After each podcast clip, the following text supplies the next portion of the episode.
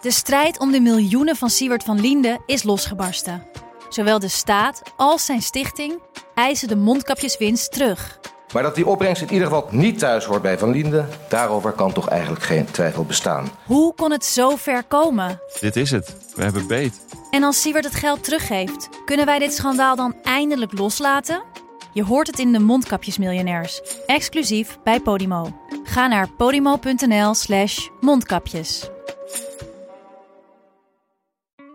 In de podcast Radio Romano met Noortje Veldhuizen Met Marcel van Roosmalen. En met Roelof de Vries.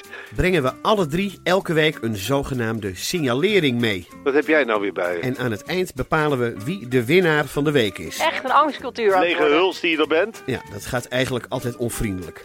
Luister nu naar Radio Romano bij Podimo. Via podimo.nl slash Radio Romano luister je 30 dagen gratis. Een gesprek aan de keukentafel met je eigen kinderen, ik kan er uit ervaring over meepraten, is miljoen keer indringender dan een slechte kop in de krant voor een politicus. Daar kom je wel weer overheen. Maar als je je eigen kinderen eh, niet kan uitleggen dat je het goede aan het doen bent, dat je eigenlijk gewoon met je mond vol tanden staat tegenover je eigen kinderen, dat is veel indringender. Ik denk dat het voor de CEO's hetzelfde is, dat een gesprek met hun aandeelhouders, dat is werk. Een gesprek met hun eigen kinderen, dat is hun leven. En dat is veel indringender. En ik merk zelf dat dat een hele grote bijdrage levert aan het feit dat nu toch eh, ja, de gesprekken veranderen. De politiek, het beleid dus ook daadwerkelijk veranderen. Want beleid wordt gewoon gemaakt door mensen. En die hebben allemaal thuis een keukentafel. Dit is Betrouwbare Bronnen met Jaap Jansen.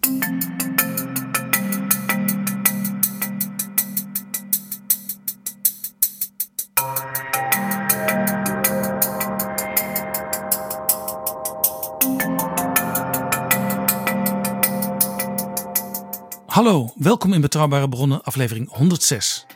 Op 18 september vorig jaar, hij was nog niet eens officieel benoemd, wandelde Diederik Samsom het Brusselse hoofdkwartier van de Europese Commissie in. Een klein half jaar later lag er al een Europese klimaatwet.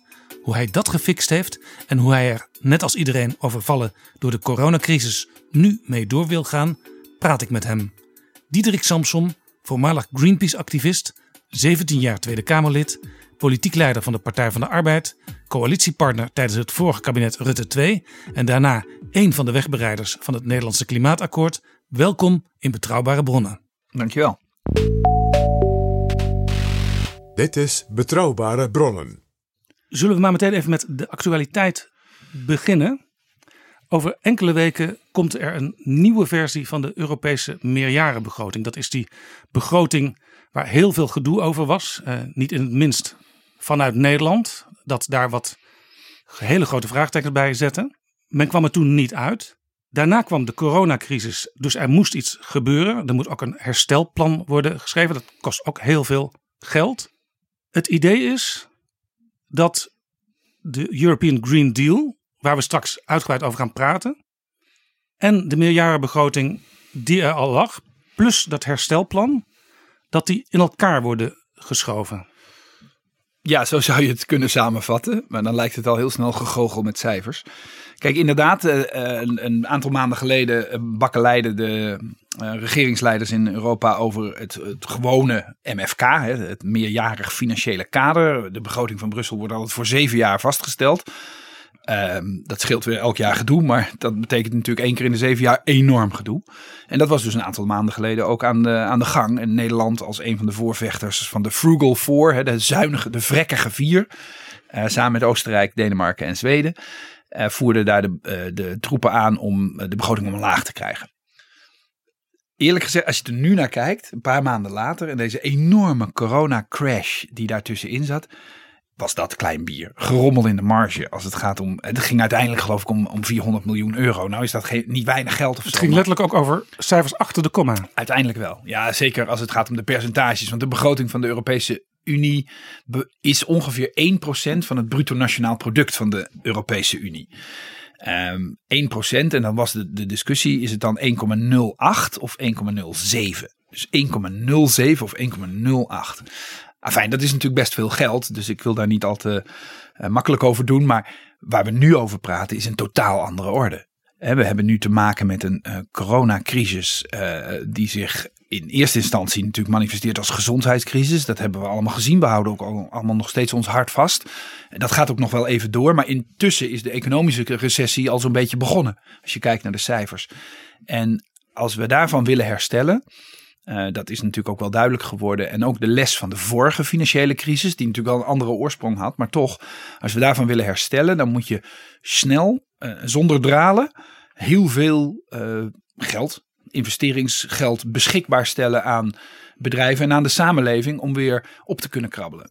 Met andere woorden, niemand zal nu nog, is de verwachting, moeilijk doen over cijfers achter de komma. Nee, dat, dat, MFK waar, waar ze toen over bakkeleiden, dat wordt nu met een hamerslag afgedaan. Maar ja, daarmee is het probleem niet weg, want er is een veel groter probleem bijgekomen. Althans, een veel groter ook, eh, discussiepunt. Namelijk, hoe groot moet dan dat herstelpakket zijn en wie moet dat betalen en waar moet dat naartoe? Nou, dan ben je al een heel eind. Een van de.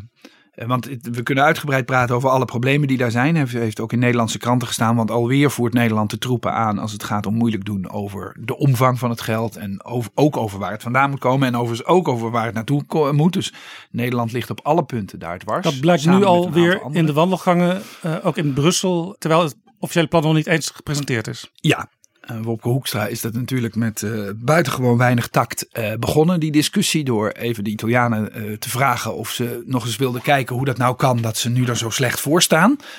Terwijl de IC's in Italië overliepen en mensen daar echt in een, een verschrikkelijke gezondheidscrisis. Hij heeft later wel laten blijken, Wopke Hoekstra, dat hij uiteindelijk begreep dat het zo niet had gemoeten. Ja, daar heeft hij ook meer of meer excuses voor gemaakt. Dus dat is eh, nou, vergeven en vergeten. Maar goed, daarmee is het de discussie natuurlijk niet beslecht. Want het, het, de echte inhoudelijke vraag, wie moet het betalen, hoeveel moet er betaald worden en waar moet het naartoe, die moet nog helemaal gevoerd worden.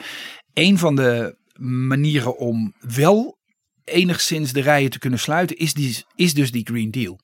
Want eh, het is opvallend om te zien hoezeer de landen verschillen over de omvang van het pakket en de leningen en dergelijke. Maar ze zijn het vrijwel allemaal eens, eh, in grote mate, over dat als we dan de economie gaan herstellen, dat je dat dan maar het beste kan doen op een manier die ons een sprong in de toekomst oplevert en niet teruggaat naar het verleden. Ja, sterker nog, Nederland was daar al als een van de eerste mee bezig. Ja, Nederland voert dus de troepen aan als het gaat om het verzet tegen meer geld. En voert ook de troepen aan als het gaat om het investeren in de Green Deal. En dus het is. eh, en je kunt je voorstellen dat ik van het tweede iets meer gecharmeerd ben dan van het eerste. Maar goed. En dan is zeg maar de politieke strategie, laat Nederland nou een compromis met zichzelf sluiten. Ja, eigenlijk wel. Ja, je zou kunnen zeggen, zet Nederland nou eens in een, in een kamer met zichzelf. En laat een, een goed gesprek voeren met zichzelf over de vraag: oké, als we dan zo'n voorstander zijn van dat economische herstel op een groene manier, op een duurzame manier. Overigens ook de, de digitale wereld, eh, dat was ook een prioriteit van, deze, van de commissie. Om de, de digital transition, zoals dat dan in, in slecht Engels heet, eh, ook om die vorm te geven. Nederland is van beide ongelooflijk groot voorstander en is daar echt een voorvechter van. Ja. dat siert ze ook. En je kunt ook zeggen dat zowel de klimaatkant als de digitale kant. De noodzaak daar flinke stappen te zetten is door de coronacrisis alleen maar bevestigd. Ja, feitelijk wel. Eh, dat hebben we ook wel echt gezien. Hè. De, de, coronacrisis, eh, het is natuurlijk veel te vroeg om te analyseren hoe de wereld na corona eruit ziet. En hoe wij als samenleving ons verhouden tot zo'n enorme, nog nooit vertoonde pandemie. Maar goed, je kunt je wel voorstellen dat, nou ja, voor digitaal is het bijna vanzelfsprekend. Hè. We doen nu bijna alles digitaal en we zien opeens dat eh, breedband internet eh, in elke woning toch echt een, een meerwaarde heeft. Als het gaat over je kinderen die dan onderwijs kunnen volgen of jezelf die dan een vergadering kan, kan bijwonen. Ehm, dat, dat ligt eigenlijk voor de hand. Bij klimaat is het toch het, het dieper eh, besef nu dat de manier waarop wij ons verhouden met onze, onze planeet gevolgen heeft. Gewoon consequenties heeft. De, de, de pandemie is daar een uiting van. Maar klimaatverandering is natuurlijk net zo'n eh, heftige crisis. Die zich wat langzamer, maar waarschijnlijk nog in grotere omvang gaat aandienen. Het mooie van de Green Deal was, en, en wij konden natuurlijk die coronacrisis niet voorzien. Maar we hebben hem in december gepresenteerd als een groeistrategie. Eigenlijk eh, bewust een andere invalshoek gekozen dan de, laten we zeggen, wat tradi- traditionelere milieuplannen, die toch een milieustrategie waren. We hebben hiervan gezegd, nee, dit is eigenlijk ook gewoon een groeistrategie, namelijk om Europa opnieuw eh, een economische dynamiek eh, te bezorgen. Hier in Nederland praat minister Wiebes daar heel vaak over. Want we zien natuurlijk Europa vergrijst, verouderd enigszins. Daar moet nieuwe dynamiek in. En de, de Green Deal met nieuwe technologieën en een, een schone economie. Eh bevatte alle ingrediënten daarvoor. Het was eigenlijk, en dat is toen ook wel eens gezegd, een soort Marshallplan. En het interessante is, nu wordt er na corona natuurlijk heel hard geroepen om een Marshallplan. Eh, dus de Green Deal komt wat dat betreft eh, gelegen. Alleen, het is wel zo dat als je hem na corona wil vormgeven, dan moet je natuurlijk niet, niet doen alsof er niks gebeurd is. En dan bedoel ik bijvoorbeeld, je zou eh, projecten binnen de Green Deal, waar, waarvan je weet dat die veel banen opleveren en veel economische groei op korte termijn, die zijn natuurlijk nu extra belangrijk. Want hoe je het ook went of keert, eh, klimaat of anderszins, mensen zitten straks gewoon te schreeuwen om een baan. Ja, en de, neiging zal natuurlijk ook zijn, dat, dat zie je vaak bij crisissen, om zo snel mogelijk weer de boel op te pakken zoals die Ja. tot stilstand kwam. Ja, dat is een interessante paradox. Want aan de ene kant, je hoort in de samenleving eh, veel steun voor die gedachte van een, een groene groei, hè, groene recovery, groen herstelplan. Duurzaam herstel, politiek gezien, maatschappelijk. Maar ja, menselijkerwijs is het natuurlijk heel logisch dat je, zodra het ook weer kan, dat je gewoon weer gaat draaien, rennen en vliegen zoals je draaide, rende en vloog eh, vroeger. Eh, en dan, dan, maar Ja, dan ja, bij wijze van spreken, een, een, laten we tussen aanhalingstekens zetten, een, een ouderwetse fabriek met eh 20.000 werknemers. Ja, Iedereen die wil het zo werk. snel mogelijk weer Alles op de oude voet doorgaan. Klopt. En om dat dan op een duurzame manier te doen, dus een nieuwe weg in te slaan, dat kost nou net even meer tijd. Het kost net even iets meer organisatie. Het kost soms ook wat meer geld. Nou, en van alle drie hebben we natuurlijk schreeuwend tekort op dit moment. Dus makkelijk wordt het zeker niet. Ik ben niet naïef. Eh, Ik weet zeker dat de politieke eh, discours over, nou, laten we het op een groene manier doen.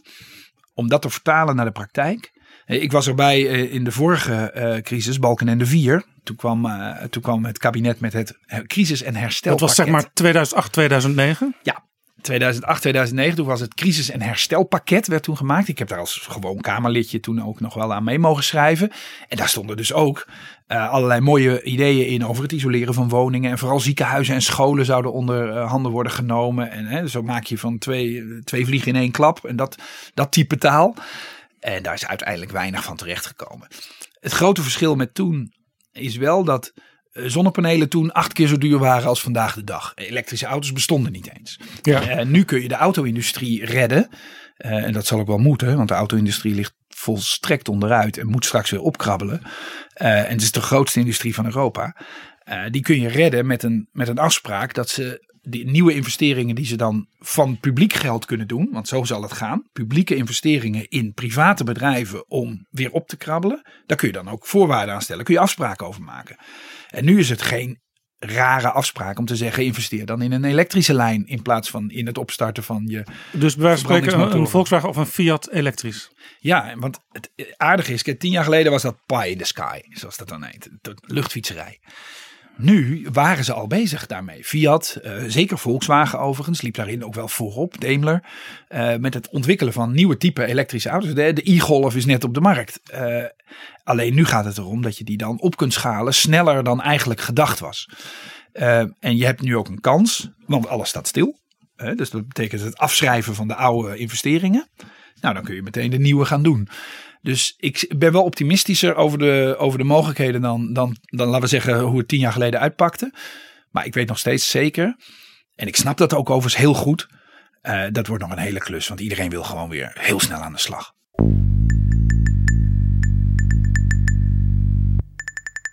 Laten we kijken naar uw werk in Brussel. Frans Timmermans die werd opnieuw eh, vicepresident van de Europese Commissie. En ditmaal vooral belast met het klimaatbeleid.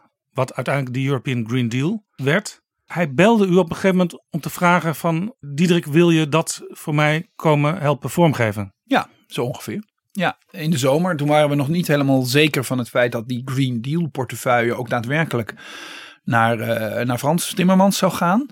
We waren ook nog niet eens zeker of hij welke precieze vicepresidententitel. Want elke keer wordt die commissie weer op een andere manier net vormgegeven. Afhankelijk van de wensen van veel lidstaten. Dat hun commissaris toch een wat grotere is ook titel een heeft. enorme politieke onderhandeling. Dat is echt, dat is, daar is het samenstellen van een kabinet in Nederland. Dat mocht, heb ik ooit een keer mogen doen. Is daar een kind bij. Als je kijkt, dat is echt. eh, Ja, en dat begon natuurlijk al met, met eh, Frans Timmermans was een van de kandidaten Ja. om de president te worden. ja, die Dat ging allemaal niet door. En toen kwam er iemand die totaal uit de hoed kwam. Ja. Ursula von der Leyen. Ja, over die tombola kun je nog boeken schrijven. Dat is inderdaad waar. Maar goed, zij kwam. Eh, Zo, gaat het nou eenmaal. Dat weten we. Eh, en, dan, en eerlijk is eerlijk. Er is natuurlijk ook wel een interessante...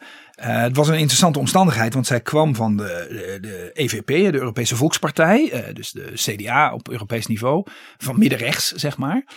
Eh, maar daar zaten niet genoeg stemmen om haar aan, de, aan die positie te helpen in het Europese parlement. Want uiteindelijk moet het Europese parlement wel instemmen. Ja, want rechts, er zit nog wel meer rechts, extreem rechts zelfs. Maar ja, die willen niks weten van dit soort plannen. Nee, en die gingen dit ook nooit steunen en haar ook niet steunen. En dus zelfs als ze dat hadden gedaan, is het geen meerderheid. Je moet over links een meerderheid halen in het parlement. Dus, Dus er is- moest een veel breder politiek programma komen. Ja, en een veel groener politiek programma dan eh, de Europese Volkspartij eigenlijk zelf had bedacht. Eh, ik Want heb wel- de ik heb Europese eens- Volkspartij zit natuurlijk traditioneel ook nog vaak een beetje in de hoek van de, van de traditionele boeren. en de traditionele industrie. Eh, en nogmaals, die, die komen ook wel over de brug, maar die komen van ver. En ik heb er wel eens naar gekeken. Het programma waar- waarmee Ursula von der Leyen zichzelf in het parlement heeft gepresenteerd om die meerderheid van stemmen maar te halen, dat was ons programma. Dat was het programma van de eh Sociaaldemocraten in Europa. Dus ik, ik keek er al met enige verlangen naar, zonder dat ik nog wist dat Frans Timmermans ooit een keer ging bellen. Ik dacht zo, dat wordt een prachtige eh, klus. De Want- Green Deal vormgeven op Europees niveau, dat is natuurlijk Dat begrip, een European Green Deal, stond in dat programma. Ja. Het stond ook in ons politieke eh, programma. Eh, het is ook uit Amerika komen overwaaien. Het is helemaal niet nieuw bedacht natuurlijk. Het bestaat al een tijdje. Een beetje natuurlijk de analogie met de, de, New Deal eh, van Roosevelt. Nou, de, de, de- dit dan op een groene leest geschoeid. Maar hoe dan ook, het, het was natuurlijk een, een fantastische ambitie. Hè? Opeens doorschakelen naar 55% CO2-vermindering in 2030. Dat klinkt een beetje technisch, maar dat, komt erop, dat is eigenlijk wat we in Parijs met elkaar ooit een keer beloofd hebben. En waar we tot nu toe nog steeds niet eh, aan, aan voldoen. Nee, dus eigenlijk wat al, wat al afgesproken is op grote plechtige toppen, dat is, wordt nu omgezet in. Europese regels. Ja, in Europees en, beleid. en vervolgens nationaal ook. Ja. Maar het was dus even een heel politiek moment. Nog voordat u zelf een rol kreeg in Europa, committeerde von der Leyen en haar hele commissie, maar ook bijna het hele Europese parlement aan dat doel. Er moet een klimaatpact komen. Ja. Eh, en dat is, eh, en, en, en inderdaad, dat was het Europese, de political guidelines zijn dat dan in, in- dat is een beetje het regeerakkoord eh, op Brussels niveau, het op eh, Europees niveau. En toen in de zomer eh, ergens, eh, ik moest nog eh, op vakantie, ehm, belde Frans met de mededeling. Zeg, zou je erover willen nadenken om mijn head of cabinet te worden? Chief of staff-achtige. Dat is de groep rond eurocommissarissen zit een groep medewerkers die het politieke werk verrichten. Ongeveer 20, 25 mensen zijn dat bij elkaar. En nou ja, dat wordt dan aangevoerd door een head of cabinet, want die groep heet het cabinet. Eigenlijk een opperbureaucraat. Ja, ja, absoluut. Ik ben gewoon een ambtenaar, maar wel met een vrij politieke rol. Maar, eh, maar toch, eh, ja, nee. eh, Met, dus ik moest ook wel even nadenken, omdat ik nooit had bedacht dat ik mijn leven zou oppakken en naar Brussel zou gaan. Of waarschijnlijk Eh, nooit gedacht aan het leven als ambtenaar Nee, ook niet. Eh, alhoewel ik tijdens het maken van het klimaatakkoord weer in Nederland. eh, ja, erg gesteld werd op de ambtenarij, de Nederlandse ambtenarij. Ik zeg wel eens, het, zijn de beste ambtenaren ter wereld. We moeten ons elke dag gelukkig prijzen met onze zorgmedewerkers, maar echt ook wel met onze ambtenaren. Dus ik had er al wel een beetje de smaak te pakken. Ik dacht, god, dat, is, dat blijft toch wel heel leuk werken. Iets minder politiek, iets meer echt dingen bouwen. Ehm, en dat, ja, kijk, voor Brussel hoefde ik natuurlijk niet zo heel lang na te denken vanwege die Green Deal. Eh, Als je de kans krijgt om de Green Deal vorm te geven, ja, zeg dan maar eens nee. Ik werk mijn hele volwassen leven al eigenlijk aan, aan die opdracht. Eh, en nou krijg je de kans. Wat om deed u eigenlijk op dat moment in Nederland? U, u werkte mee aan het klimaat, eh, Ja, Nederlands aantal- klimaatplan, maar dat was eigenlijk al, dat, dat stond al Ja, klopt. rails. Nou, dat was eigenlijk een beetje eh, in een soort twilight zone naar de volgende fase. Hè. Wat gaan we dan in die uitvoering dan precies doen? Het kabinet heeft daar ook heel lang mee gedraald, zeg ik eerlijk. En dat, goed, alle begrip hoor. Maar dat maakte natuurlijk voor mij wat minder aantrekkelijk om daar nou meteen in door te stappen. Want dat leek toch wat minder ambitieus te worden in de uitvoering. Eh, ik deed heel veel eh, eh, gewoon opdrachten voor bedrijven en organisaties, gemeentes en, en provincies. Ze konden, ze konden spelen varen. als een soort klimaat- en Ja, ja, energieadviseur. ja. Ik, was, ik was aan het spelen varen. Eh, Ik had het reuze druk en reuze leuk, maar ik hoorde nergens bij. En dat, uiteindelijk ga je dat toch een beetje missen. Eh, zeker als je zo lang diep in de politiek hebt gezien, wat toch een beetje een familie is. Eh, als je dan opeens helemaal nergens bij hoort, is het contrast best groot. En nogmaals, de vrijheid was ook heerlijk hoor. Dus ik heb er ook echt wel een beetje van genoten. Eh, Frans Timmermans belde u. Ja. Wat was uw idee over Europa? Want vanuit de Nederlandse politiek had u het natuurlijk ook vaak over Europa. Ja. Ja. En in Nederland wordt er soms ook wat sceptisch gekeken naar alles wat uit Brussel komt. Ja, maar ik, daar heb ik natuurlijk nooit eh, last van gehad. Ik ben een hartstochtelijk Europeaan, eigenlijk misschien wel iets te romantisch. Eh, zo werd ik zelfs in de eigen partij, de Partij van de Arbeid, toch vrij pro-Europees. Werd ik ook wel eens wat meewarig aangekeken over al die naïviteit. Over hoe het Europese project toch de wereld beter zou maken. Want Dat, Dat- ik kan dat bevestigen, want ik heb natuurlijk meerdere PvdA-leiders meegemaakt. En bijvoorbeeld Wouter Bos die was daar wat terughoudender Ja. in. Die had het, eh, die, die- eh, zijn hart lag daar niet. Zijn verstand over, die snapte heel goed wat, er, eh, wat Europa als meerwaarde had. En heeft daar ook een belangrijke bijdrage geleverd. zeker als minister van Financiën. Maar nee, ik, heb, ik heb dus nooit. Ik, ik was altijd wel een beetje aangehouden, hè, verliefd op Europa als, als project alleen al. Maar dan ben je nog niet verliefd op die gebouwen in Brussel. Nee, de Brusselse ambtenarij heeft natuurlijk.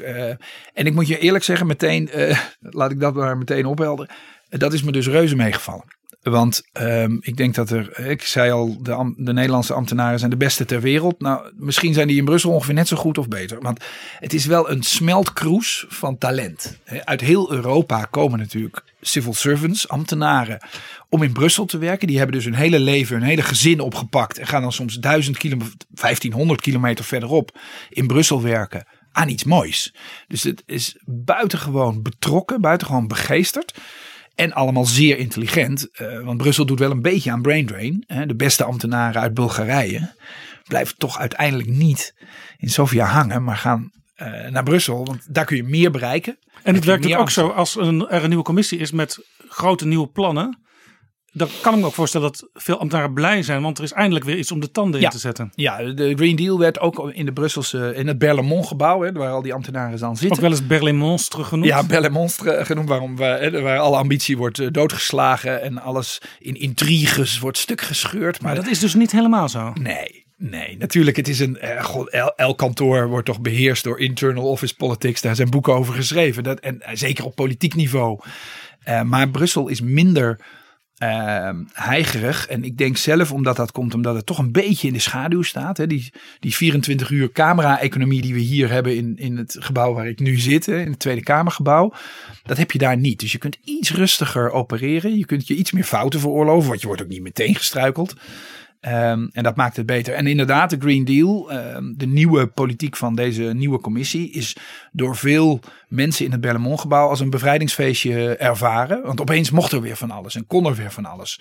En kon je dus heel ver eh, denken en groots denken ook. En ik heb dat ook zelf heel erg aangemoedigd bij iedereen. Elke, in elke nieuwe vergadering kon ik weer vragen, joh, kan het niet nog een tandje meer? Want waarom zouden we ons laten leiden door gebrek aan ambitie? En Frans Timmermans wist natuurlijk hoe u ten opzichte van het klimaatprobleem stond en dat u daar allerlei ideeën over had. U kwam dus daar binnen en u had eigenlijk al in het hoofd een plan. Ja, nou dat was. Ja, dat klopt. Kijk, ik heb, ja, als je er zo lang mee bezig bent, dan, dan, dan pretendeer je te weten eh, hoe je het moet aanpakken. Dat is overigens bloedlink. Dus je moet wel elke keer bereid zijn om die eh, plannen weer te testen aan de echte realiteit of aan betere plannen. Dus ik heb mezelf een paar weken opgesloten eh, in, een, in een kamer. En alles ge- gezien wat er ook in de Brusselse eh, eh, machinerie al was geproduceerd. Er wordt ongelooflijk veel denkwerk verricht en stukken gemaakt en voorgekookt. Heel veel daarvan zie je het nooit. Nee, er liggen ook altijd scenario's, hè, verschillende Prachtig, mogelijkheden ja. om dingen aan te pakken. En ik heb daar eigenlijk een soort bloemlezing van gecreëerd. En dat is de Green Deal geworden. Het, het ziet er ook een beetje uit als een bloem. Hè? Het is, want het verschil van de, met, tussen de Green Deal en een gewoon milieuplan. Brussel heeft natuurlijk tientallen van die dingen geproduceerd in de afgelopen twintig jaar. Maar het verschil is wel, we hebben ons niet beperkt tot één onderdeel. Dus het is niet alleen energie, het is niet alleen klimaat, het is niet alleen transport. Maar het is ook, eh het is alle drie, maar dan ook nog biodiversiteit, natuur. Ja, Hè, in deze het, het, corona- het uitsterven van soorten. en het uitsterven van soorten, een, een- misschien wel een grotere crisis, een grotere bedreiging eh, dan, dan het klimaat. En ze hebben overigens erg veel met elkaar te maken. Maar ook landbouw. Een onderwerp wat in Brussel natuurlijk heel ergens anders in een hele andere hoek geparkeerd was. En vooral een, de, sinds uh, onze grote voorganger Sikkel Mansholt een soort machinerie van het produceren van spullen. En dan helemaal niet zo en, gericht En hier kun je ook politiek strategisch mee omgaan. Hè? Want als je landbouw in zo'n plan onderbrengt, dan kun je die landbouw tegelijkertijd ook gaan hervormen. Precies. Dus het, de hele, de, de, de, het gemeenschappelijk landbouwbeleid, het grootste stuk geld overigens ook. En DG Agri, het, het landbouwministerie van Brussel, is ook een, een, nou, zo'n staat in de staat. Ja, dat is ook altijd een van de puntjes waar Nederland, uh, de minister van Financiën het over heeft, hè, als het gaat over de begroting. Ja. ja, van die landbouw kan nog wel wat af, want er wordt nog steeds veel in Europa gesubsidieerd wat eigenlijk niet zo productief is. Klopt. Ja, klopt. Ik denk over de discussie over of het kleiner of groter moet, vind ik nog minder relevant dan hoe je dat geld dan uitgeeft. En wij proberen nu met een uh, strategie die ik toen heb, uh, in het plaatje heb getekend met de welluidende titel Farm to Fork, van boer tot bord proberen we nu het landbouwbeleid ook op een duurzame lees te schoeien. En, en dat plan komt over enkele weken? Ja, dat komt de uh, tweede helft van mei komt dat uit. Dat was natuurlijk de tweede helft van april ge, uh, gepland. Maar ja, door, je moet ook niet helemaal, laten we zeggen, doof zijn voor de buitenwereld. De coronacrisis was net even belangrijker op dat moment. En dat snap ik ook heel goed. Ja. En overigens zou de tweede, week van, tweede helft van mei dat nog steeds zo kunnen zijn. Hè? Want over die corona, daar is de Europese Commissie natuurlijk ook sterk mee bezig, ook in coördinerende zin. We houden nog wel een beetje ons hart vast. Uh, lang niet overal in Europa is, is die beroemde R0 uh, laag genoeg om achterover te kunnen leunen. In sommige plekken overigens wel. Uh, heel goed gedaan. Ja, maar, maar, er zijn natuurlijk ook nog, ook nog ideeën dat er een tweede of een derde golf nog kan volgen. Ja, of dat we op een hoog plateau blijven. He, dat is dat, dat het aantal doden en het aantal zieken ja. en het aantal mensen wat op de intensive care terechtkomt gewoon hardnekkig hoog blijft. En ja. dat, is, dat is buitengewoon uh, ingewikkeld. Maar goed, zo'n strategie farm to fork uh, van boer naar bord. Ja. Uh, komt eraan. Uh, dus er is eigenlijk, corona heeft niet gezorgd voor structurele vertragingen van dingen. Nee, en we, willen we ook echt uh, proberen vol te houden. Kijk, de, de, corona is erbij gekomen. Er is geen enkel maatschappelijk vraagstuk en maatschappelijke opdracht weggegaan. Eigenlijk heeft corona al die dingen alleen maar versterkt. En het overigens iets lastiger gemaakt om ze op te lossen. Vanwege de recessie die er nu aankomt. Um, maar we hebben echt tegen elkaar gezegd: nee, Um, die, de, klimaatcrisis uh, wordt even aan het zicht ontrokken, maar is, is zeker niet verdwenen. En sterker nog, sommige dingen zullen we dus nu dus versnellen. Bijvoorbeeld het, het, het isoleren van woningen. Uh, daar kun je heel veel banen mee creëren. Juist in, die, in dat midden- en kleinbedrijf, wat waarschijnlijk het hardst wordt getroffen. En dat isoleren van woningen, dat is, is eigenlijk letterlijk overgeschreven uit wat u in Nederland ja, al had daar gedaan. Kon ik, daar kon ik wel putten uit de Nederlandse ervaring. Uh, want ik had natuurlijk een klein stukje van het klimaatakkoord mogen doen. Toevallig precies het, het, stukje wat ging over het isoleren van woningen. En het aansluiten op een andere manier van verwarmen. Mark Rutte die vertelde dus dat hij een afspraak met u had. Gewoon om s'avonds een keer te gaan eten. En dat u even iets later binnenkwam, want u was nog even ergens binnen geweest bij ja. mensen thuis in een kruipruimte. Ja, dat heeft hij op een congres zelfs verteld. Ik, nou goed, liever mag dat ook wel. Maar uh, ja, het was inderdaad, ik was uh, op weg naar een afspraak met, uh, met hem om te gaan eten. En ik fietste langs een, een, zo'n typische jaren 60 galerijflat. En we hadden net die dag in het kader van het klimaatakkoord met allemaal experts gediscussieerd over hoe je nou bepaalde type woningen nou het beste kon isoleren. En ik herinner me van die dag was een hele discussie ontstaan. Ja, het is bijna te, te, te veel om te vertellen, maar over de vraag of dit type flat, waarvan er echt heel veel in Nederland staan, of die nou een kruipruimte hadden of niet. Of je, hè, want als je een kruipruimte hebt, dan spuit je van die balletjes erin en dan is het heel snel geïsoleerd. Lekker makkelijk. Ook goedkoop en snel en efficiënt. En experts waren daar niet over eens. En ik had dat zin, nou, ik weet er niks van. Of niet genoeg in ieder geval. En ik fietste die avond er langs. Ik dacht, weet je wat? Ga kijken. Dus ik belde aan. Er is vast iemand thuis. Er is vast iemand. Ja, zo ga ik alle zes de bellen indrukken en dan heb je wel iemand. Maar goed, ik moest uiteindelijk natuurlijk wel in de, op de benedenvloer zijn. En uh, ja, het, het grappige was natuurlijk dat die mensen wel ongeveer wisten wie ik nog was. En dachten, oh jee, er zijn verkiezingen. Ja, waar is, waar is de camera? Ja, waar is de camera? Waar is die waar roos? zijn de roos? Hij komt weer iets vertellen. En toen ik dus zei, nee, ik kom even in uw... Toen, ik weet niet of ze daar nog van bijgekomen zijn. Maar nee, ik wilde even in uw kruipruimte kijken. Nou ja, die, hier, die, hier is hij. Die was er dus. Ah, fijn. Uh, maar ik, ik heb uh, dus een jaar dat mogen doen in Nederland. En veel van die ervaring wel mogen meenemen in, uh, naar Brussel. En overigens ook wel een enorme reality check over het feit dat we hoe, hoe we het in Nederland voor elkaar hebben. Want ja, er wordt hier veel gediscussieerd over het gasloos maken van woningen en dergelijke. Maar ga maar eens achter Bratislava kijken hoe het erbij ligt. Eh, of, eh, of inderdaad in de, in de, eh, op het eh, landbouwgebied van, van, van Bulgarije. Ja, dus ook niet zo gek dat een land als Polen wat Precies. trager is met het omarmen van al deze plannen. Totaal andere werkelijkheid. Nou ja, dat betekent dat wij de plannen ook anders moeten vormgeven. Het is, het is, Europa is wel één continent, maar met grote onderlinge verschillen nog steeds. En Dus u gaat ook- nu ook, eh, behalve in een kruipruimte in Leiden, ook gewoon in Bratislava op een boerderij kijken. Ja, moet ik in eh, Katowice in Polen, eh, moet ik eens gaan kijken hoe het daar... nou, in, in alle ernst, we hadden dat allemaal, dat wordt door corona enigszins uitgesteld, maar we hadden dat allemaal gepland. En ik heb in mijn kabinet ook een, een specialiste, Alexandra Tomczak, een Poolse, die uit die regio komt. Met opzet heb ik gezocht naar iemand uit eh, dat deel van Europa. die met een andere blik eh, kan kijken naar onze plannen. Omdat we natuurlijk wel het risico lopen, en dat weet ik van mezelf ook heel goed, maar Brussel zit er ook vol mee. eh, de hoogdravende, prachtige verhalen over het milieu dat gered moet worden. Wat maar weinig aanhaakt bij de dagelijkse gang van zaken van de mijnwerker in Silesië. En, en om dat gat te overbruggen, heb je meer nodig dan, dan eh, jezelf. Heb je meer ervaring nodig. En dat hebben we dus in het kabinet ook eh, meegenomen. Ja, en u had dus een, een plan in het hoofd en ook op papier. Zou je kunnen zeggen dat het, dat het bijna letterlijk aan de keukentafel gemaakt is? Ja, dat, dat, e- die eerste schetsen natuurlijk wel. Ja, letterlijk. Eh, maar goed, daar is gelukkig daarna nog heel veel aan verbeterd en verscherpt en verdiept. Want je schrijft het natuurlijk nooit helemaal goed op. Maar in grote lijnen, het verbinden van al die opdrachten.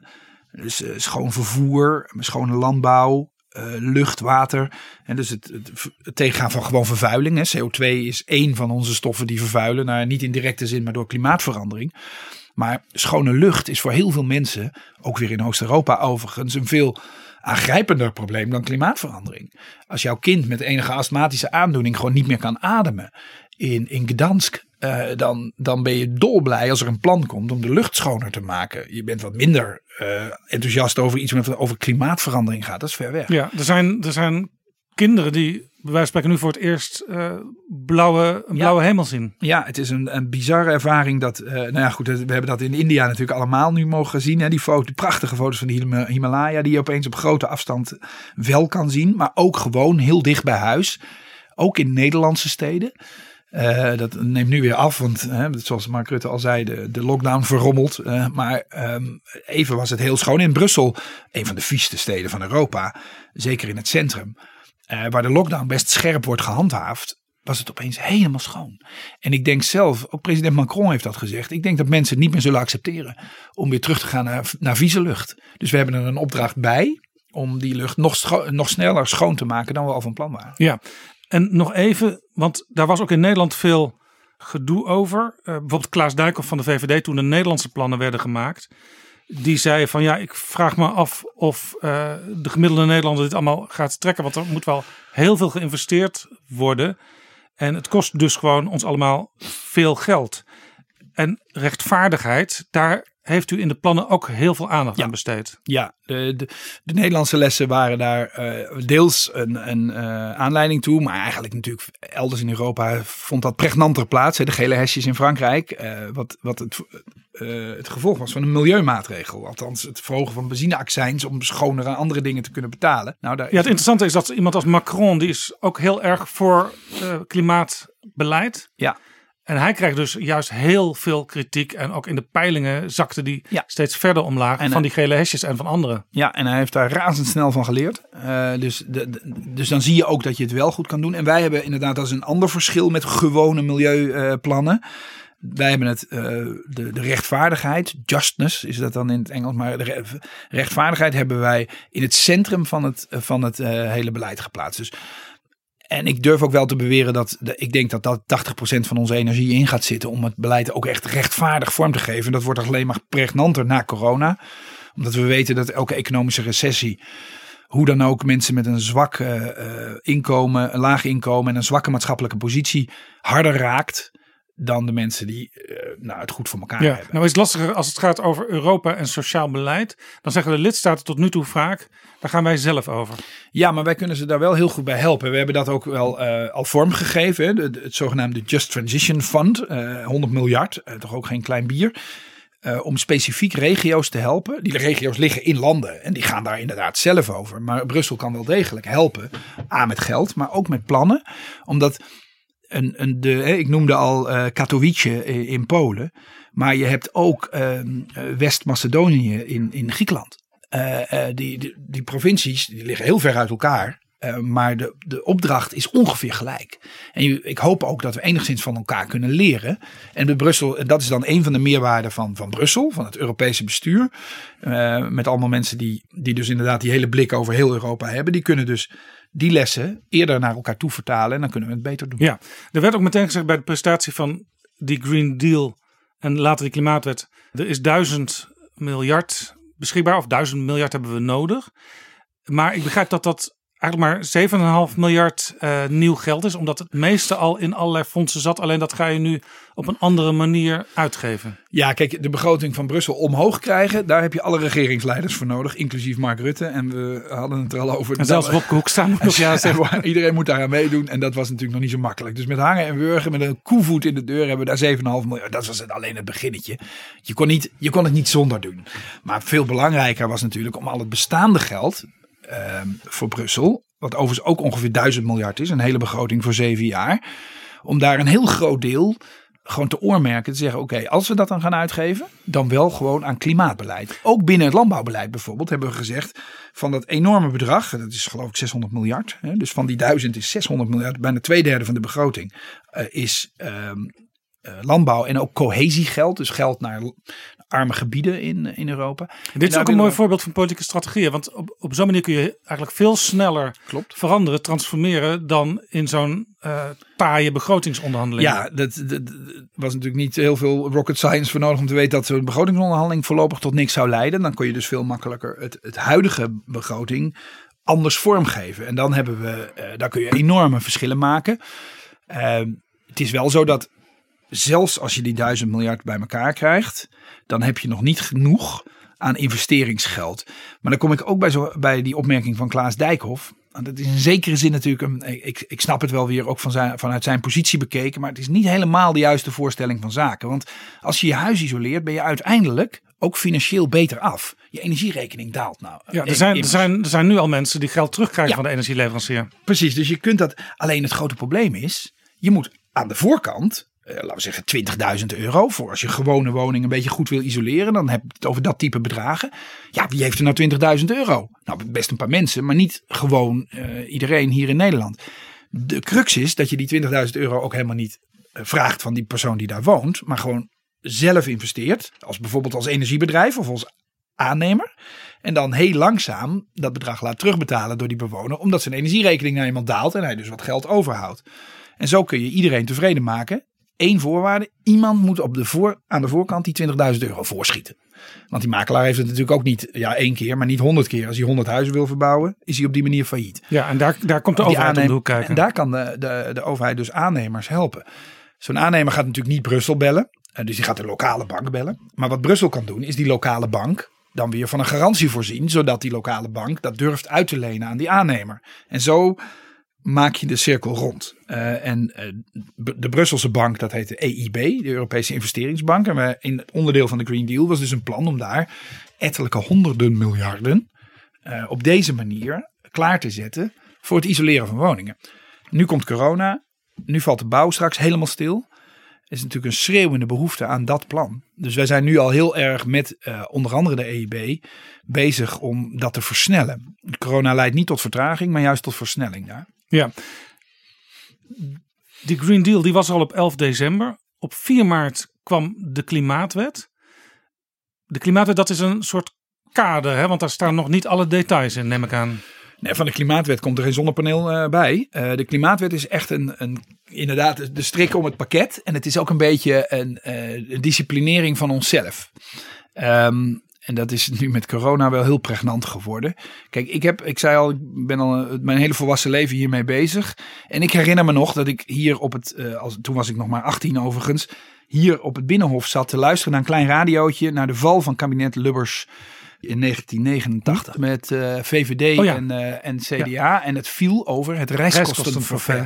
Dat was een milieumaatregel. De motie, Van- de voorhoeven. Voorhoeven. Het was het, de, het milieumaatregel komend uit het eerste Nationaal Milieubeleidsplan van nou, Ed Nijpels. Kennen we hem nog?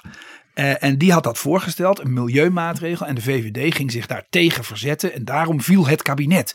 Voor het eerst was er een groot politiek belang met milieu. En het milieu was altijd een beetje in de marges, daar ging het nooit over. En nu viel er een kabinet over een milieumaatregel. In die tijd werd ook GroenLinks opgericht. En overigens overal in Europa zag je een groene golf. Ja. Eh, en Er waren dacht- natuurlijk ook al rampen geweest zoals Tsjernobyl in die Precies. jaren. We hadden net 86 Tsjernobyl, 85 Bhopal hadden we achter de rug. Grote industriële rampen. Dus er was een soort nieuw besef aan het ontstaan. Ik weet het nog heel goed. Ik eh, was in die tijd puber en was daar mm, echt wel mee bezig. En ik dacht, nou, nou gaat het veranderen. Nu gaat de wereld... De, de jaren 90 zijn gedomineerd Ja, door zo- de nieuwe economie, door de enorme groei. En we hebben er nooit meer wat Zo slim, zo verstandig zullen ze toch wel zijn in Den Haag. Ja, dat gaan ze doen. En dus hup, en eh, we werden afgeleid door iets nieuws. En in 2007 of 8 weet ik nog, kwam Al Gore ons land binnenwandelen met een film.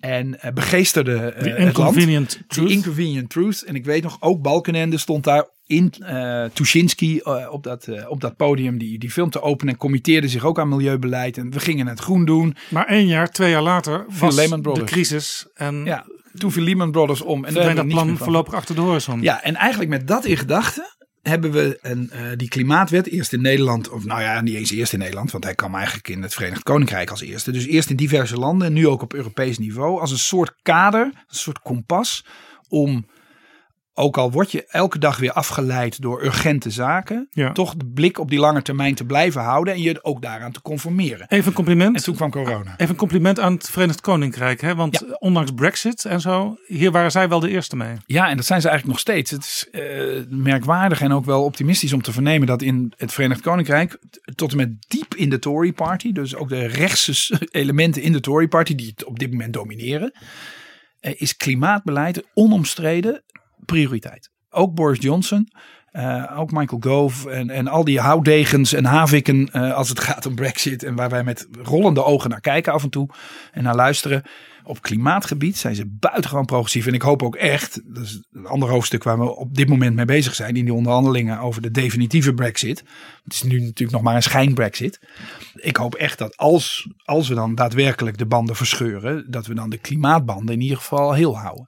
Ja, je zou dus een soort klimaatsamenwerking zou je wel in stand kunnen houden. Ja, om een voorbeeld te geven. eh, Groot-Brittannië is onderdeel van het ETS, het, emissiehandelssysteem van, eh, van het Europese, eh, de Europese milieuruimte. Dus bij onze CO2 heeft een prijs. En dat kun je met elkaar verhandelen. Dat maakt het heel effectief en ook buitengewoon succesvol. Groot-Brittannië valt straks uit de EU. Ik hoop dat ze op een of andere manier aangehaakt of in dat emissiehandelssysteem kunnen blijven. Zodat we met hen kunnen samen blijven werken op het gebied van milieu en klimaat. Eigenlijk vergelijkbaar met ehm, defensiezaken. Daar wordt ook heel erg gehoopt en er wordt ook over gepraat Ja. met de Britten. Ja. Zullen we toch op een bepaalde manier intensief blijven samenwerken? Want dat ging zo goed en we hebben elkaar ook hard nodig. Ja, ja, klopt. Op visserij slaan we elkaar de kop in. Maar op defensie en klimaat moet het dan goed gaan. Dat is een buitengewoon ingewikkelde stijlfiguur. Hè, om het op één punt helemaal oneens te zijn. En eigenlijk fundamenteel oneens met elkaar te zijn. Over die hele brexit. En dan ondertussen een paar goede dingen te blijven doen. Dat vergt wel wat politieke lenigheid. En het vergt tijd die we op dit moment dus niet hebben. Ook vanwege corona. Dit is Betrouwbare Bronnen, een podcast met betrouwbare bronnen.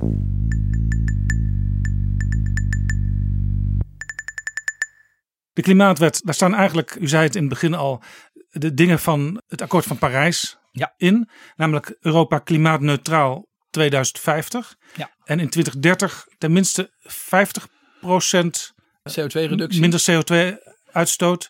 En als het even kan naar 55% Van, waar, van waar dat die bandbreedte tussen 50 en 55 procent? Nou, omdat wij in Europa met elkaar hebben afgesproken dat we nooit dat soort eh, doelen vaststellen zonder er heel goed over nagedacht te hebben. Dus we hebben een bandbreedte neergezet, maar we gaan het doel pas vaststellen als we een impact assessment, een milieueffectrapportage of hoe je het maar wilt noemen, maar dan wel heel breed hebben gedaan. Die wordt op dit moment gedaan over wat het voor consequenties heeft. Is dat een, soort, een beetje wat het Planbureau voor de Leefomgeving in Nederland Ja. bekijkt? Ja, Het is interessant om die vergelijking te maken, want ook op Europees niveau wordt er gewoon straks gekeken, oké, eh, wat, wat moet de elektriciteitssector dan doen? Wat moet de transportsector dan doen? Wat moet de landbouw doen? Eh, die vijf onderdelen die ook in het klimaatakkoord in Nederland terug te vinden zijn, die worden ook op Europees niveau helemaal geanalyseerd.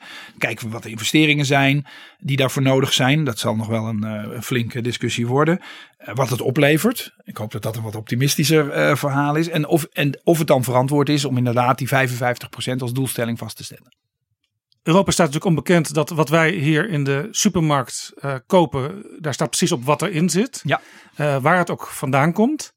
Er komt natuurlijk ook heel veel uit de wereld waar heel veel eh, CO2 bij is komen kijken bij de Ja. productie.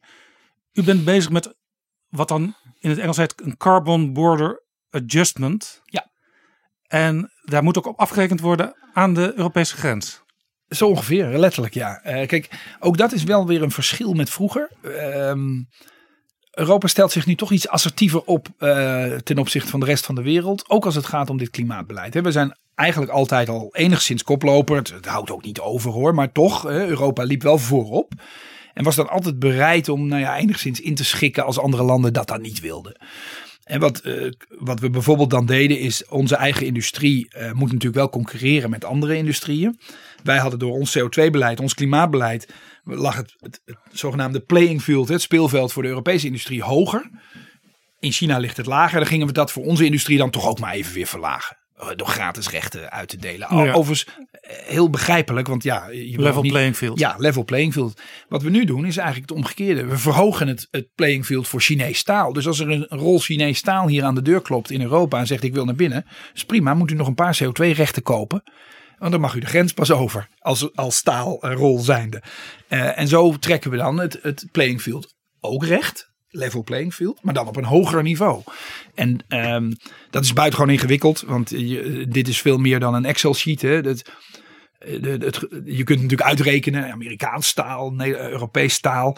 Maar ja, Trump past niet echt in een Excel-sheet. Eh, dus het is ook politiek gezien, want je moet je, ja, je, je kunt er een beetje vergif op innemen wat er aan de andere kant van de oceaan Ja. gebeurt. E- Maar even, even, het feit dat we daar nu niet bang voor Ja. zijn, vind ik optimistisch. even tussen haakjes. Blijft Trump president of kan Joe Biden het toch nog worden? Geen flauw idee. Ik, ik heb u, bent, ik heb- u bent gespecialiseerd in Ja. politieke strategie. Ja, maar eh, juist daarom weet, weet ik dat hier dit niet te voorspellen is. Dat is eh, en ik, helaas, want ik had graag rustiger geslapen. eh, met, de, met de voorspelling in mijn hoofd. Maar nee, dat, dat is absoluut niet te voorspellen. En overigens, daar komt nog deze ongelofelijke corona-crash bij. Die in Amerika buitengewoon beroerd wordt aangepakt. Maar ja, zelfs dat is geen garantie over hoe Amerikaanse kiezers gaan denken over hun eigen toekomst. Ehm, daar zijn te veel scenario's. Ja. Alle lidstaten moeten nu hun eigen plannen in het kader van die wet gaan, gaan indienen. Wanneer moet dat allemaal binnen zijn? Nou, het interessante is eh, dat, dat voor energie is dat eigenlijk nu al gaande. Hè. Dit is ook niet. eh, We bouwen weer voort op iets wat al gedaan is. Zo gaat Europa altijd voort. Kleine stapjes. Ehm, dus we hebben al zogenaamde nationale energie- en klimaatplannen. Die zijn op dit moment overigens allemaal ingediend. Die worden nu geanalyseerd. eh, over de vraag of we de, de doelstelling die we tot nu toe hadden in 2030, namelijk minus 40% of we die wel halen. Gelukkig is de uitslag daar waarschijnlijk van ja zeker. En we schieten er nog wel een beetje overheen. Dus we hebben nog wel wat ruimte. Maar ja, nog niet naar 55. Dus zodra inderdaad het nieuwe beleid is vastgesteld. Dat zal in 2021 eh, worden voorgesteld door de commissie. Volgend jaar. Ik schat in dat de eerste plannen voor landen om dan te voldoen aan die nieuwe doelstelling eh, rond 2023, 2024. Dus dus aan het eind van ons mandaat. Ja, vijfjarig mandaat voor deze commissie. Ja, dus dat is ook een beetje de hori- horizon die, wij, die ik voor mezelf heb gesteld. Van, het is natuurlijk niet zo dat het over vijf jaar af is. Eh, Zeker niet. We hebben hier drie decennia voor nodig. Maar het moet wel zo zijn dat we over vijf jaar onomkeerbaar een wissel hebben omgezet richting die duurzame toekomst. Als we dat over vijf jaar voor elkaar hebben, dan is de missie geslaagd. Ja. De klimaatwet werd gepresenteerd op 4 maart. Daar was ook eh, Greta Thunberg bij. Ja, Eh, dat is natuurlijk een ja, grappige bijkomstigheid. ja. Hi.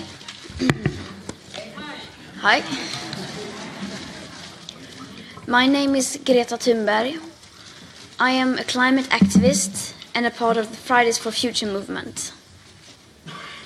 When the EU presents this climate law and net zero by 2050, you indirectly admit surrender, that you are giving up, giving up on the Paris Agreement, giving up on your promises, and giving up on doing everything you possibly can to ensure a safe future for your own children. Because this law is based on an insufficient CO2 budget that in reality gives us much, much less than a 50% chance of limiting the global average temperature rise to below 1.5 degrees Celsius. This climate law is surrender because nature doesn't bargain and you cannot make deals with physics. And we will not allow you to surrender on our future. Toen haar de microfoon en de camera werd voorgehouden, toen was ze eigenlijk helemaal niet enthousiast over de plannen. Nee, maar ik heb haar nog nooit enthousiast gehoord over politici. En uh, dat begrijp ik overigens heel goed. Zij heeft zich uh, uh, buitengewoon kwaad gemaakt. Dat is haar, haar, levenshouding over het, het, hoe volwassenen omgaan met haar wereld. Zag, zag, u een beetje de, de puber en misschien daarna ook nog de twintiger die u zelf was? Nee, ze is een totaal ander meisje. En daarmee ook een, een, volstrekt een fenomeen. En inmiddels is het veel meer dan Greta Thunberg. Het is een hele generatie geworden. En dat maakt mij wel ongelooflijk optimistisch. Al die scholieren die op vrijdagen demonstreren. Ja, ik durf te beweren dat dat de belangrijkste reden is dat de Green Deal er überhaupt is. Um, Heeft dat zoveel invloed? Ja, en dat merk ik elke keer weer in gesprekken. Het is heel opvallend. In gesprekken die ik heb met allerlei nou ja, mensen die zichzelf nogal veel invloed en macht toedichten. En dat ze vaak ook over ze hebben. Hè, CEO's van bedrijven of uh, regeringsleiders, ministers, uh, staatssecretaris-generaals van ministeries. In al die gesprekken komt een keer aan de orde dat ze inmiddels zelf met hun eigen kinderen aan de keukentafel indringende gesprekken voeren over onderwerpen als klimaatverandering. En dan komen dus vragen aan de orde van waarom eten we eigenlijk zoveel vlees? Is dat nodig? Waarom vliegen we de hele tijd over de hele wereld? En wat doe jij eigenlijk, pap, Ja. voor werk? Wat doe jij eigenlijk om de wereld Ja. beter te Ja, het maken? komische is dat ik hoorde eerder dan langs andere weg hoorde ik van mijn 16-jarige buurjongen dat hij ging demonstreren. Ik wist nog überhaupt niet dat de demonstraties aankwamen. Nou, precies. En ik, durf- een gesprek aan de keukentafel met je eigen kinderen, ik kan er uit ervaring over meepraten, is miljoen keer indringender dan een slechte kop in de krant voor een politicus. Ik, ik was politicus en ik weet dat dat vreet aan je soms, en soms ook weer niet, eh, wat minder. Maar daar kom je wel weer overheen.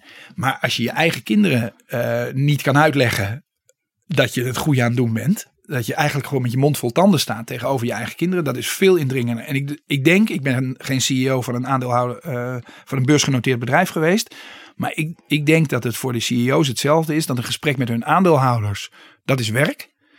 Gesprek met hun eigen kinderen, dat is hun leven. En dat is veel indringender. En ik merk zelf dat dat een hele grote bijdrage levert aan het feit dat nu toch eh, ja, de gesprekken veranderen. De politiek, het beleid dus ook daadwerkelijk veranderen. Want beleid wordt gewoon gemaakt door mensen. En die hebben allemaal thuis een keukentafel. En daar zitten kinderen aan en die, en die stellen indringende vragen. En die veranderen daarmee dus het beleid. En ik ben te jong voor, voor de jaren zestig, dus ik heb dat allemaal niet meegemaakt. Ik denk dus dat dit voor het eerst weer is in een hele lange tijd dat de jeugd de toekomst aan het, echt aan het bepalen is. Net nadat ik van plan was om ze op een flikker te geven, omdat ze maar de hele tijd achter Facebook zitten en verder niks aan doen zijn. Couch potatoes. Ja, gingen ze de straat op en veranderen ze de wereld. Eh, daar word je toch blij, gewoon blij van. Voordat u naar Brussel ging, was een van uw werkzaamheden ook columnist in de Volkskrant. Ja. Toen waarschuwde u tegen te grote woorden. En eh, Rutte zei in die tijd als premier. Wat wij nu aan het doen zijn met het klimaat is de grootste transformatie sinds de wederopbouw. Ja. Dus enorm groot beeld. Maar uw eigen opperbaas, nog boven Frans Timmermans, Ursula von der Leyen, heeft het over een mens op de maan moment. Ja. We do not have all the answers yet. Today is the start of a journey. But this is Europe's man on the moon moment. Eh, Het is onuitroeibaar. En Misschien toch nog nog, weer een nieuwe column schrijven. grote woorden zijn. Nee, maar de- de- ja, eh, de- je probeert in een column altijd meerdere lagen aan te brengen. Maar goed, ik ben niet echt een hele goede columnist. Maar de, de, de tweede laag was natuurlijk ook dat die grote woorden gek genoeg ook wel weer nodig zijn. Ehm, dus je hebt het eigenlijk allebei nodig. Je hebt die grote woorden nodig om iets in beweging te zetten. Eh, en dan vervolgens moet je wel zorgen dat, dat het allemaal een beetje. Heb je beleid nodig, verstandig beleid, eh, goed uitgevoerd beleid. Dus bij, bij, daar, komt geen retoriek aan te pas, om dat allemaal goed te laten landen. Het is een beetje alsof, ik vergelijk het wel eens als, als je auto heel diep in de modder zit, dan moet je er dus met vier man achter gaan hangen om hem er weer uit te, allemaal de schouder eronder en dan gaan. Als hij dan losschiet, dan schiet hij ook in één keer weg. Zit je helemaal onder de blubber. Dat is ongeveer het, het beginmoment van zo'n van zo'n eh, aankondiging. Hè. Dus als je dan als eh, premier ergens staat die zegt: Dit is de grootste verbouwing sinds de wederopbouw. Dan breng je iets in beweging. En tegelijkertijd richt je enorm veel gedoe aan. Want heel veel mensen thuis die denken: Wat nou, grootste verbouwing? Daar heb ik helemaal geen zin in. De meeste mensen hebben helemaal geen zin in een grote verbouwing thuis. De belangrijkste reden dat een huis niet wordt geïsoleerd is vaak niet het geld, maar is gewoon het gedoe. Zaagsel over de vloer, De in moeder, huis. de moeder van Erik Wiebes vroeg op een gegeven moment aan haar zoon: Erik, wat moet ik doen? Moet ik een nieuwe boiler? Moet ik iets anders? Het antwoord van Erik was: wacht nog maar even, want er komen allemaal plannen en regels. En daar zijn we nu mee bezig. Ja, dat is aandoenlijk, want dat is typisch Nederlands. En het werkt ook nog best goed. We liggen er als land fantastisch bij, dus eh, niks van te zeggen. Maar het is natuurlijk wel heel typisch Nederlands om dan te zeggen, nou, de gemeente gaat dat voor u regelen. Dus in heel veel landen, als je dat zegt, de overheid gaat het voor regelen, weet je één ding zeker, dat gebeurt nooit. We, hebben, we zijn echt in Nederland gezegend, en gelukkig in veel West-Europese landen. Ja, dat is ook een citaat van Ronald Reagan. Ik kom van de overheid om u te helpen. Ja, de zeven meest verschrikkelijke woorden eh, die, eh, die een mens kan horen, eh, noemde hij dat. Prachtig. Maar in Nederland is het andersom. Heeft, heeft, we hebben dat onderzocht in het kader van het klimaatakkoord. De meest betrouwbare partner voor het aanbevelen van een verbouwing is de gemeente. Nou, eigenlijk is er nog één betrouwbaardere en dat is je buurman. Want als jouw buurman over de heg gaat hangen tegen jou en gaat zeggen: Nou, Henk, ik weet niet wat jij tegenwoordig voor energie betaalt, maar ik heb eens wat aan mijn huis laten doen. En dat tikt toch lekker aan. Het is een beetje de lichtmetalen velgen van de jaren 90. Die zag je ook eerst bij de buren Ja, in de ja. totaal zinloze aan- aanschaf. Maar iedereen heeft hem uiteindelijk gedaan. Ja, maar dit is niet zin- zinloos. Nee, dit is juist heel zinvol. Dus dit moet, dit moet zeker lukken. Ehm fijn als er genoeg buurmannen en buurvrouwen zijn die dat aan hun, eh, in hun buurt willen rondvertellen. En overigens gebeurt dat ook, eh, ook daadwerkelijk. Maar die grote woorden blijven wel nodig. Ik, betrap mezelf er ook dagelijks op. U was columnist. Sinds kort is uw oud-collega Partij van de Arbeid, partijgenoot Ronald Plasterk ook columnist in de Telegraaf. En hij schreef afgelopen vrijdag dat hele klimaat- en energiebeleid, daar deugt helemaal niks van. Want zonnepanelen, er is maar een aantal uren per dag zon. Windmolens, er is maar een aantal uren per dag wind. En als het stormt, dan kun je ze niet eens gebruiken. Als die dingen eh, oud zijn, dan leveren ze veel afval op. Eh, elektrische auto's die rijden eigenlijk helemaal niet op elektriciteit, maar op fossiele brandstof, want eh, energie moet ergens vandaan komen. Hij heeft de nieuwe film van Michael Moore gezien. Hij zegt: moeten we helemaal niet aan beginnen aan al die plannen die Nederland en nu ook Brussel eh, aan het maken zijn. Ja, ik, ik las het ook, ja. Ja, ja maar dit nou is ook wel een beetje wat je hoort als je soms ook met buren praat. Ja, absoluut. En eh, dit, dit is dus ook wat er gebeurt als je anderhalf uur naar een YouTube-video van Michael Moore kijkt. En daarna de, de typemachine pakt om een column te gaan maken. En dan krijg je dit. Eh want die column van die film van Michael Moore, ik heb hem natuurlijk ook helemaal uitgezeten. Dat is wel afzien. Want eerlijk is eerlijk, daar worden zoveel eh drogredeneringen en onzin bij elkaar gestopt. Maar wel met heel mooie effectmiddelen. eh, zoals we van hem gewend Wat zijn. Michael Moore ook nog benadrukt, wat je ook wel vaak hoort. eh, ja, waarom zou je bossen gaan verbranden voor energie? Ja, maar kijk, het interessante is, eh, er is geen enkele energiebron zonder nadelen. Ehm, er is geen enkele energiebron zonder een impact op onze planeet, op ons ecosysteem. Ehm, windmolens doen dat ook een beetje, dat hebben we allemaal gezien. De- Ze, ze zien er lelijk uit. Voor, ze nemen in ieder geval de horizon weg, of je het nou lelijk vindt of niet. Eh, vogels en dergelijke, zonnepanelen hebben zo ook hun nadelen. Biomassa heeft er misschien nog wel een paar meer. De vraag is, kunnen wij een energiesysteem eh, maken wat met de nadelen in evenwicht is met ons ecosysteem. En dat kan als je een eh, duurzame energievoorziening bouwt. En als je dan zegt, ja, ze draaien maar een paar uur per dag ehm, en, en wind. Je moet ook niet op één bron gaan, gaan leunen. Het kan overigens ook niet met kernenergie en, en kolen. Je moet een mix maken van al die brandstoffen. Dat deden we in het fossiele tijdperk. En dat moeten we straks in het Ja, dus is duurzame het tijdperk ook als- zoals Ronald Plasterk het vertaalt, is een versimpeling van de werkelijkheid. Ja, en als je die film eh, of die documentaire van. Je weet nauwelijks waar te beginnen. Uh, Als iemand zegt, ja, maar het, het maken van een zonnepaneel kost energie. Dus ze sparen geen eh, eh, fossiele brandstoffen uit. Dat klopt. Het maken van een eh, zonnepaneel kost energie. Kost ongeveer even, evenveel energie als datzelfde zonnepaneel aan schone stroom produceert in drie maanden tijd. En daarna produceert dat, dat zonnepaneel dus gewoon nieuwe, schone energie. Dus ja, het wordt wel een ingewikkeld discussie als mensen na het zien van een YouTube-video een column gaan tikken. Plasterk zegt ook, en dan hou ik op, op Plasterk. Waarom hoor ik helemaal niks over kernenergie in die Europese plannen? Ja, dat is een interessante waarneming. En dat is gewoon ook waar. Waarom hoor je daar niks over? Ehm, dat is eigenlijk omdat kernenergie. In, in Nederland wordt het ook al als taboe gezien. Nou, dat is helemaal niet uh, eerlijk gezegd het vooral. We discussiëren onze suf hier over uh, kernenergie. Komt elke keer op. Ja. Uh, u, u maar, bent ook kernfysicus? Dat klopt. Uh, maar in het Europese beleid is ooit een keer afgesproken dat de energiemix, hè, dus wat voor bronnen je gebruikt, is strikt nationaal. Dat staat zelfs in het verdrag.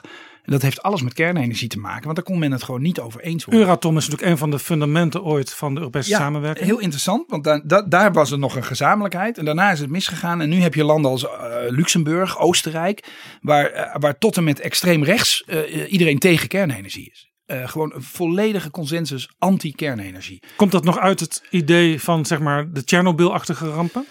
Uh, ja, zeker. En dat is na Fukushima natuurlijk alleen maar uh, weer, weer versterkt. En ik heb wel eens tegen, onder andere tegen Ronald Plasterk gezegd: de enige manier om dat probleem op te lossen is om ervoor te zorgen dat je van energiebeleid echt Europees beleid maakt. Maar ja, dan ga je wel een stapje richting een wat federaler Europa. En ik ken weer mensen, onder andere columnisten van de Telegraaf, die daar mordicus op tegen zijn. Dus je kan het niet. You can't have it both ways. Ja, nou, nou, als, als je wil dat kernenergie een Europees onderwerp wordt, dan moet je ook bereid zijn om het energiebeleid verder naar Europa af te staan. Ja, nou wordt natuurlijk ook vaak over kernenergie gezegd. Onder andere Erik Wiebes zegt dat. Die zegt, ja, we hebben een loket als iemand zich meldt. Ik wil een kerncentrale neerzetten. Dan gaan we dat uh, serieus ja. bekijken. Ja. Uh, maar het is gewoon te duur, blijkt. Klopt. De businessplannen die komen niet uit. Nee, wij hebben in Nederland dus een buitengewoon ontspannen houding over kernenergie. Het loket is open, dus overigens al sinds 2003 uh, formeel het geval. En daarvoor eigenlijk ook al. Maar niemand meldt zich. Dat maar is ook logisch. zou het niet zo kunnen zijn, als je het er wat structureler naar gaat kijken, dat hetzelfde kan gebeuren als wat er met zonne- en windenergie gebeurt? Namelijk, de prijs wordt uh, goedkoper als je het structureler doet. Ja, ja zeker. Uh, kijk, ik zeg zelf ook wel eens, als ik, ik ben een, een optimist over technologie. Uh, natuurkundige van opleiding. En dan kan je niet selectief zijn. Dan kun je niet zeggen, nou, zon en wind hebben een spectaculaire curve doorgemaakt. Dat is ook zo qua ontwikkeling. En met kernenergie zal het wel nooit lukken. Ik moet wel constateren dat het tot nu toe moeizaam gaat met kernenergie. Maar bijvoorbeeld er zijn nieuwe concepten in het laboratorium en overigens ook wel op grotere schaal. Uh, modulaire reactors, veel kleiner dan de huidige generatie, met een andere brandstof, thorium in plaats van uranium. En daar zit wel muziek in.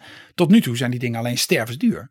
Dus het zal ontwikkeling vergen en dus ook tijd, zoals het met zon en wind ook tijd heeft gevergd. Maar misschien komen we in 2050 wel uh, met kernenergie op, op een rendabele en schone manier op de proppen. Dat zou best kunnen. De mensheid is tot alles in staat. In 2050 hebben wij in Europa ons energieprobleem echter al op een andere manier opgelost. Uh, dus wij hebben het ook niet nodig. Maar dat betekent niet dat het onzin is.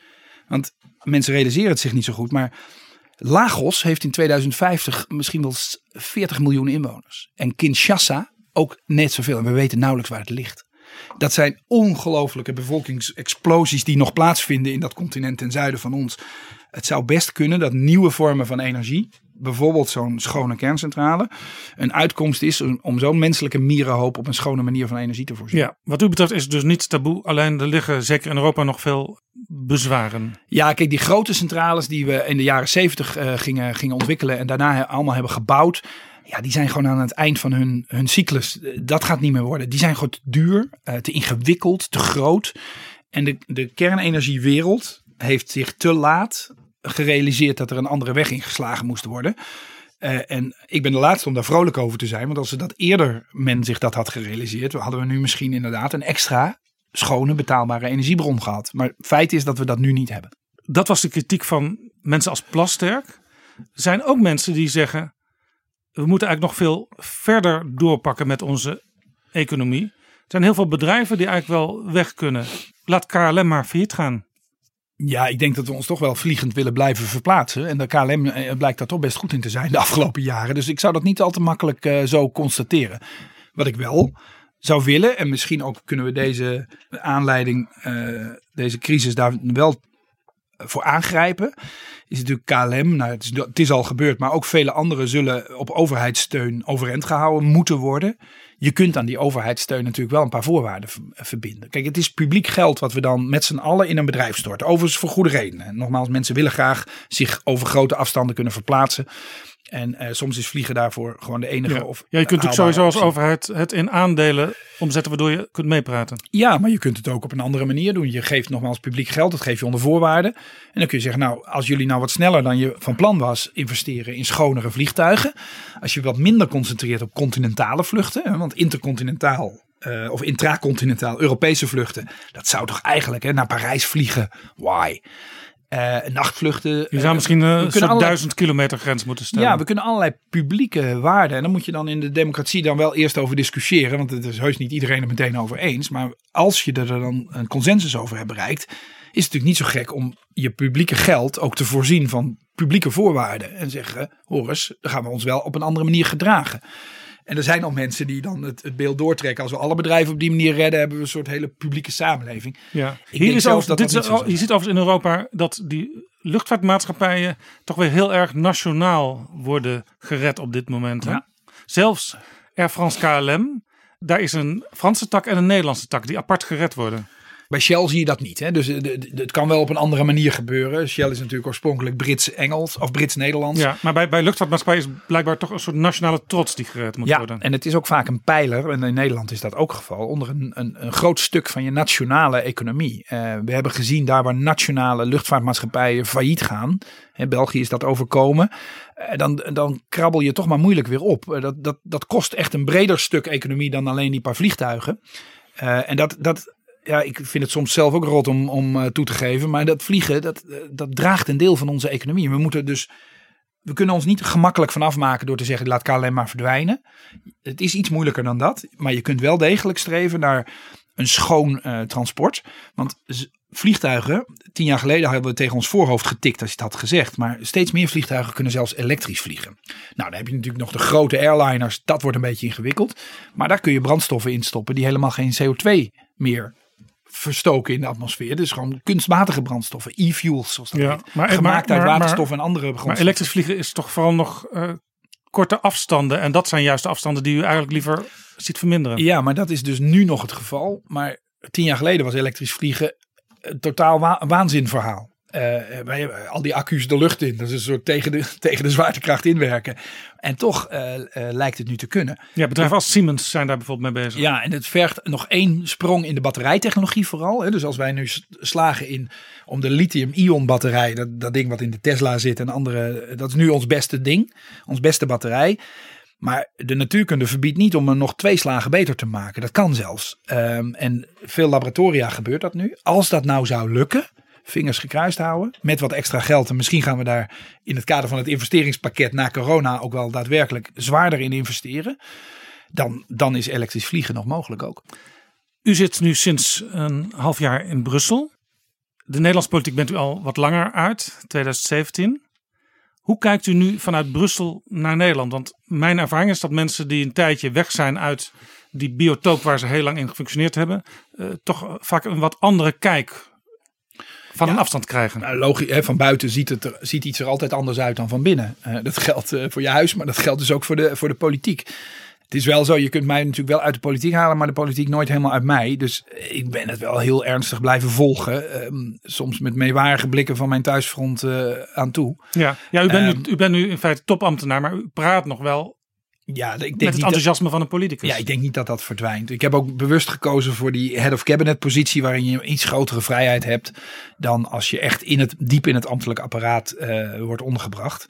Maar goed, eh, ik kijk naar Nederland. Ik kijk nu vooral naar Nederland met, met enige zorg, omdat eh, ja, de, de vraagstukken of de vraag hoe we uit deze corona ons oprichten, hoe Europa zich uit deze ellende opricht, wordt mede bepaald door hoe Nederland zich in Europa opstelt. eh, ten aanzien van dat investeringspakket wat nodig is eh, na corona. Ik denk dat echt we de fase voorbij zijn dat ieder voor zich dit probleem te lijf kan. Het cynische is, Nederland zou dat misschien ieder voor zich nog wel kunnen. We hebben een begroting dankzij het beleid van de afgelopen 10, 20 jaar Ja. die dat aan. Hoekstra zegt, ik heb diepe zakken. Ja, eh, maar die diepe zakken heb je niks aan als je de spullen niet meer kan verkopen. Eh, aan landen die inmiddels die, die door het gebrek aan diepe zakken onderuit zijn gegaan. Ja, En noem maar Italië, noem, maar, Italië. Spanje. Maar hetzelfde geldt bijvoorbeeld voor, eh, eh, we hadden het al over de auto-industrie. Als je de auto-industrie in Europa wil oprichten, kan dat niet land voor land. Want Duitsland kan natuurlijk Volkswagen gewoon van geld voorzien tot het een ons weegt, zeg maar, dat, tot in het eindeloze. Maar Volkswagens worden dan niet gebouwd, want 40% van de onderdelen van een Volkswagen komt uit Noord-Italië. Eh, en als daar de industrie inzakt, eh, dan gebeurt er dus niets meer. En hetzelfde geldt voor heel veel andere onderdelen van onze productieketen. Het is helemaal Europees geworden. En ik hoop dat Nederland zich dat op tijd gaat beseffen. Eh, want we hebben niet heel veel tijd meer om, om ons hieruit op te richten. En in ieder geval een plan neer te leggen om ons hieruit op te richten. Om ook het vertrouwen van onze consumenten, van onze burgers, te behouden. Ik heb natuurlijk zelf meegemaakt in 2013. Uh, want het consumentenvertrouwen zakte vorige week geloof ik in tot met een historische klap naar min 22. Nou, in 2013 stond het min 42. Het gebrek aan consumentenvertrouwen was het grootste probleem van Nederland op dat moment. Daarom zijn we ook vrij traag uh, opgekrabbeld uit, uit die crisis. Want als, ja, want als consumenten geen vertrouwen hebben, dan kopen ze ook niks. Dat zijn gewoon mensen. Dat zijn u en ik. En als je thuis zit en je, en je hebt geen vertrouwen in de toekomst, dan hou je A, je hand op je zak, want je gaat niet, geen geld uitgeven. En je wordt er ook niet je wordt er ook niet ondernemer van. Je gaat niet nieuwe dingen verzinnen om eens te gaan bedenken, om te gaan doen. Je gaat geen huis kopen, je gaat geen, geen gezin stichten. Uh, allerlei dingen die gewone mensen doen als ze gelukkig uh, zijn en, en de toekomst zonnig inzien. Als we het consumenten, het, het, vertrouwen van onze Europeanen de komende maanden een, een slag toebrengen, doordat we het als regeringsleiders niet met elkaar eens kunnen worden, dan hebben we totaal nodeloos schade aangericht. Dat was toch een soort politieke oproep aan Nederland vanuit Brussel?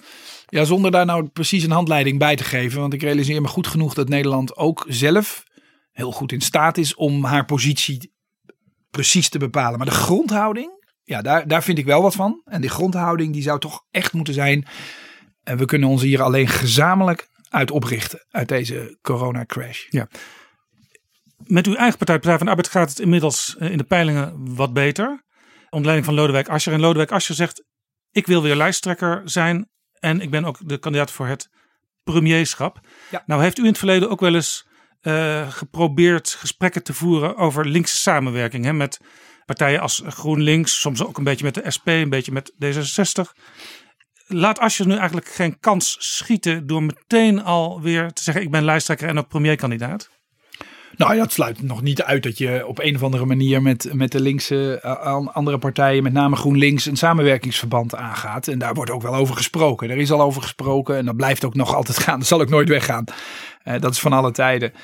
Uh, GroenLinks en Partij van de Arbeid zijn zelf ontstaan uit, uit dat soort gesprekken van onze voorgangers dan weer. Um, en dat is inmiddels alweer lang geleden. Mijn opvatting daarover is bekend ik, ik, ik vind dat GroenLinks, en ik denk dat GroenLinks en de Partij van de Arbeid samen de toekomst in zouden moeten op een of andere manier. Wanneer dat gebeurt, ja, dat is een, dat is een receptuur die heb ik niet in handen. Ik weet alleen één ding zeker, dat hoe meer je erover praat, hoe kleiner de kans wordt dat het gebeurt. Dus André dit is alles wat ik erover te zeggen heb. Ja. André van S, uh, bekend uit GroenLinks, uh, van, van vroeger uit de Tweede Kamer, ook wethouder geweest in Amsterdam. Die zei op 4 maart in Spraakmakers op Radio 1 die linkse samenwerking, waar zij dus ook voorstander van is, mag niet vastlopen op wie vooraan staat, Ascher of Klaver. En dan vind ik het echt heel, zou ik heel erg vinden als, het, um, als dit ondergeschoffeld wordt omdat twee jongens nou uh, met elkaar gaan vechten over wie er dan net even uh, vooraan mag staan. Maar ja, daar hoorden we Ferry Menen net over. Als je op winst staat, ja, dan ga je niet graag uh, ik weet delen. Het, ik weet het. Ik ja. heb dat al die jaar, afgelopen jaar ook allemaal gezien. Maar ik zou denken, weet je, probeer nou eens heel anders te denken. Weet je wat, misschien moet je Diederik Samson terughalen uit Brussel, hè, die daar fantastisch visionair werk verricht. en die voor voor uh, GroenLinksers en PvdA's allebei toch een uh, aansprekende figuur is. Ja, maar elk woord wat ik er daar nu aan toevoeg, maakt de kans op samenwerking kleiner. En zeker als je namen gaat noemen. Uh, dat is, en u heeft ook nog ervaring genoeg om te weten. 4,5 jaar werk te doen, hè? Ik zeker, ja.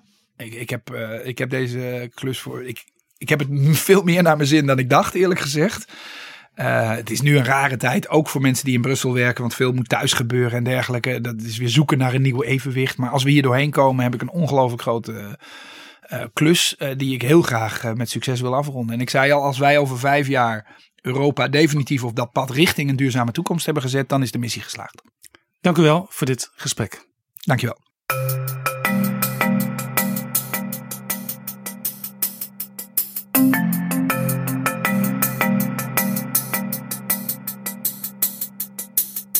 Zo, dit was Betrouwbare Bronnen aflevering 106.